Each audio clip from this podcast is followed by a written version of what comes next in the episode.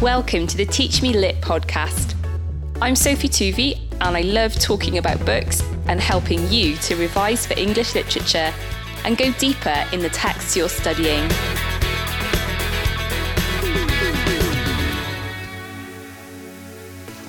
In order to kill the king, Lady Macbeth has to reject her feminine nature. Through close reference to Act 1, Scene 5, examine how Shakespeare presents this and the impact it has on the rest of the play. The advantage of doing a question like this is that you can begin your answer by focusing on the scene that it asks you to focus on, which is Act 1, Scene 5. And then from there, you can pick other points in the play to refer to. Um, but it really means that you're not plodding through scene by scene um, from the beginning to the end of the play, which I think is what some people did in the first time round they did the course of it last year, and that resulted in you know certain key events never getting discussed and other less relevant events being discussed for the sake of being discussed. So, in Act 1, Scene 5, Lady Macbeth receives a letter from Macbeth telling her about the prophecies the witches um, have given him. Um, and it's interesting that when she reads the letter, she reads it aloud. She says um, what Macbeth has told her that they have more in them than mortal knowledge. Um, and when she hears that they've promised that he will become king, um, her reaction is to confirm it straight away. And not because she's met the witches herself or she even necessarily believes in their supernatural power, but because Lady Macbeth clearly has a latent ambition um, that she wants Macbeth to become king. And as soon as he speaks these words, it's as if she's just been waiting for him to articulate this desire. Um, and she leaps upon it straight away. She says this Glamis thou art, and Cawdor, and shalt be what thou art promised. So her instant reaction to receiving the news about the prophecy is to say, Yes, that's what you're going. That's what's going to happen. You're going to become king. She has a real certainty in her tone here. Um, and then what's interesting is the very next thing she says is, Yet I do fear thy nature. It is too full of the milk of human kindness to catch the nearest way.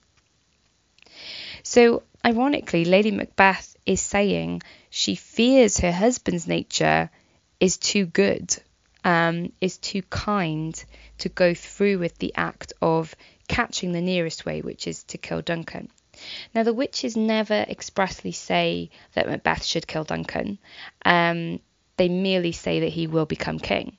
So both Macbeth and Lady Macbeth have both jumped to that conclusion that Macbeth needs to kill Duncan. Um, that's something they both came up with by themselves. The witches didn't tell them that. Presumably, the witches, the sort of characters they are, would be aware that an ambitious character would respond to the prophecy in that way. But it's interesting that both Lady Macbeth and Macbeth do come up with that idea on their own. Um, now, the whole point of this question is it's saying about Lady Macbeth's feminine nature, and obviously um, at the time there was a lot of thought about women having this particularly nurturing, kind nature.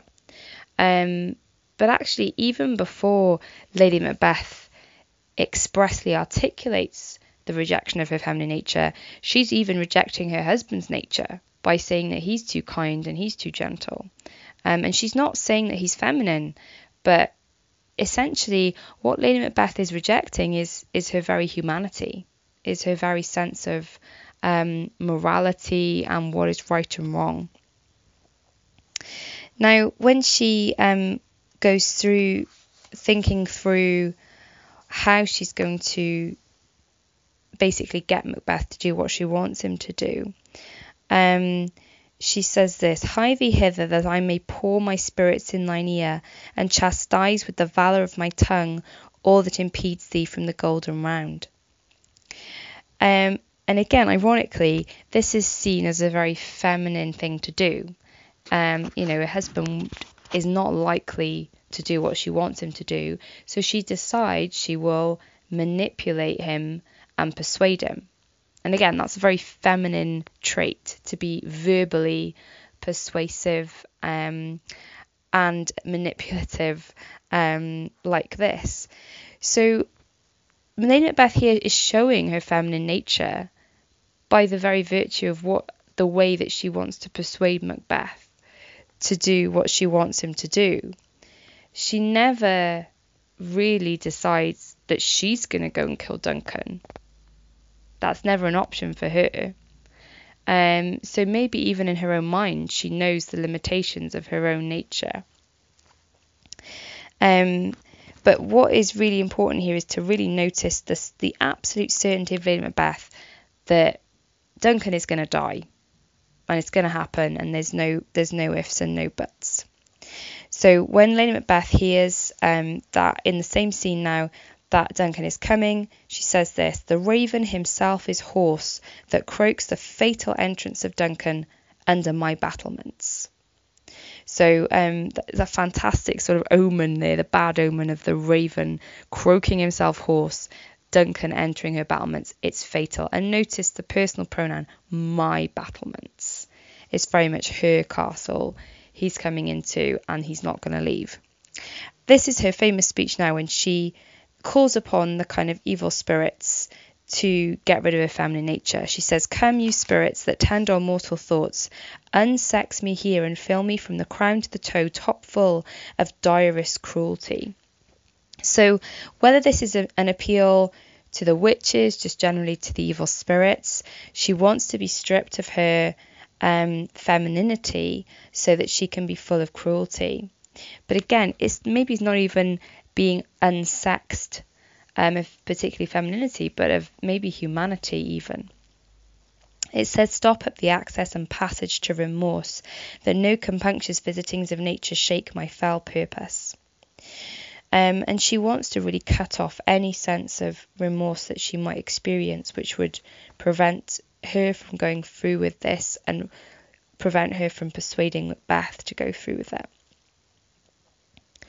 Um, there's a lot of imagery in the play about darkness and evil and night. And she says, Come, thick night, and pall thee in the dunnest smoke of hell, that my keen knife see not the wound it makes, nor heaven peep through the blanket of the dark to cry, Hold, hold. Again, this is all in the first person, my keen knife. Um, we know that she doesn't kill Duncan. Um, she comes up with some excuse that had he not resembled my father as he slept, I would have done it. Um, but it's not a particularly convincing excuse. Um, but the way she talks here is she's she's determined that night and evil are on her side, um, and she'll they'll get what they want. Now the whole point of the play is that both Macbeth and Lady Macbeth go to the dark side. They turn to the darkness in order to commit this act of killing Duncan to get what they want and fulfill their ambition. But in doing so, they fail to recognize there's going to be a payoff. They fail to recognize there's going to be consequences for their choices. Um, and of course, for both of them, those consequences play out very differently in the play. And that's something that you can further explore as, as you go on in the essay to look at other parts of the play. But it's interesting that both of them are so fixated on the goal for Macbeth to become king, they don't think about what's going to happen afterwards and they don't think about what are going to be the consequences that both of them then have to to live with um, because of this choice and that this choice to side with evil is is going to mean that one day the judgment's going to come for them. So um, in that that scene after that speech, Macbeth actually enters, um, and Lady Macbeth tells Macbeth instantly, you know, this is how it's going to go. And um, when he says, Duncan comes here tonight, she says, um, Oh, never shall sun that morrow see. Um, he's never going to leave, basically. And she tells him, Look like the innocent flower, but be the serpent under it. Now, this fantastic image is really playing upon the kind of Edenic story from Genesis, you know, where you've got the Garden of Eden, you've got um, the serpent in paradise who tempts Eve to take the fruit, um, plays upon Eve's ambition to be like God, so that Eve will take the fruit and fall into sin. Now, what's interesting here is that Lady Macbeth is the Eve figure who's ambitious and is in paradise and is wanting more, but she's also the serpent. Um, she's the one who's holding out the fruit to Macbeth, as it were, and tempting him with something that he is forbidden to him. Um, and that's a kind of well-known feminine role is the femme fatale, the idea of the female character who is a temptation to the male character. So even though Lady Macbeth has called upon these spirits to unsex her um, of her femininity, in the very next breath, again, she's um, falling into the stereotype of what a woman would do. Now, um, that's that's brief. That's most of um, Act One, Scene Five. There, I mean, there's there's other things we could pick up on. Like in Act One, Scene Seven, she gives her famous speech, persuading Macbeth to go through with it because he thinks he's gonna.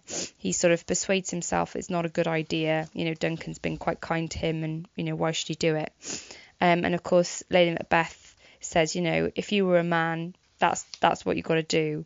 Um, and says, I've given suck and know how tender 'tis to love the babe that milks me. I would, while it was smiling in my face, have plucked my nipple from his boneless gums and dashed the brains out, had I so sworn as you have done to this.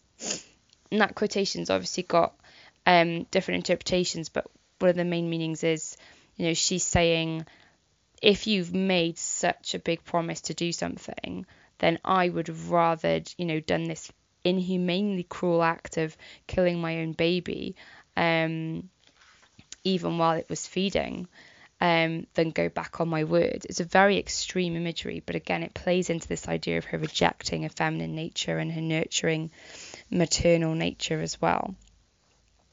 At the actual scene of death, it's interesting that the spirits that tend on mortal thoughts appear to have answered Lady Macbeth's kind of prayer. Um, at the scene of of Duncan's death in Act 2, Scene 2, Lady Macbeth is remarkably calm. You know, Macbeth is panicking. Um, she washes her hands and says, A little water clears us of this, of this deed. How easy it is then. The cracks show through in that she does make these excuses about, you know, oh, I didn't kill him because he looked like my father.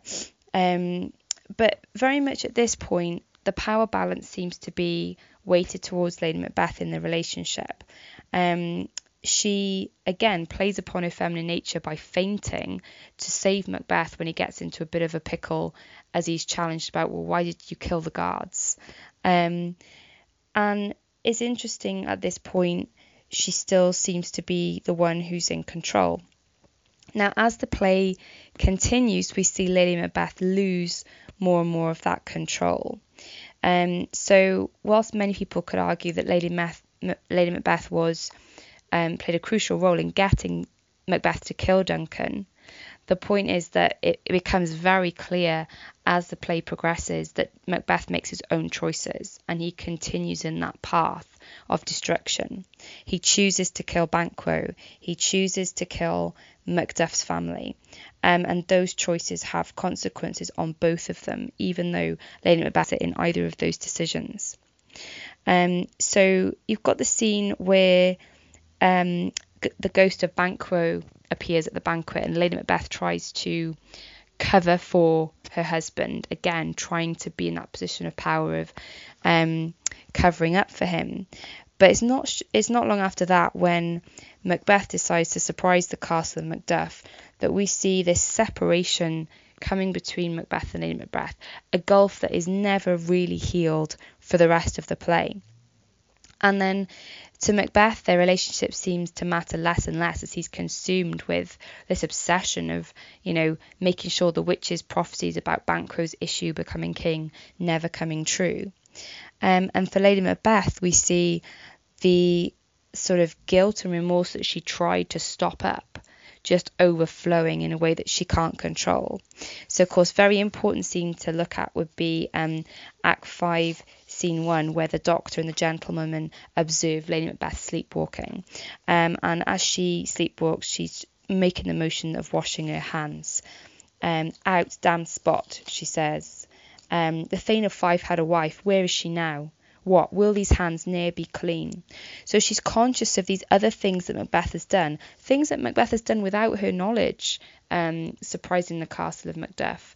And as she's lost control, she also loses uh, her grip on her own sanity as she fails to deal with the guilt and the blood that at the time she seemed to be okay with. So we know Lady Macbeth eventually commits suicide, um, and again, this is all ironic because in in this day and age, madness was seen as a female hysteria. Um, you know, it was a typically feminine thing to do to go mad, and there's there's a kind of trope in literature of you know the woman who goes mad. Um, the same thing happens in Hamlet with Ophelia. Um, ultimately, the message of this play is that evil deeds have consequences, um, and Lady Macbeth suffers for her own um, sense of complicit, complicitness in Macbeth's crimes. Um, but I think it's also important to explore the fact that Macbeth does make his own choices, and apart from his wife, um, you know, even if she hadn't have persuaded him, would he still have killed Duncan? Um, you know, that's a good question to explore, and therefore really looking at how crucial Lady Macbeth's influences and the rejection of her feminine nature on the rest of the play. Could Macbeth still have gone through with it without that? And I think that's the crucial thing to to bring your essay to a conclusion. If you've enjoyed this podcast and found it helpful, please hit subscribe and share it with a friend. You can find me on Instagram and Twitter, just search for Teach Me Lit. I'm always open to requests, so if you want me to talk about a text you're studying, get in touch. Thank you for listening. See you next time on the Teach Me Lit podcast.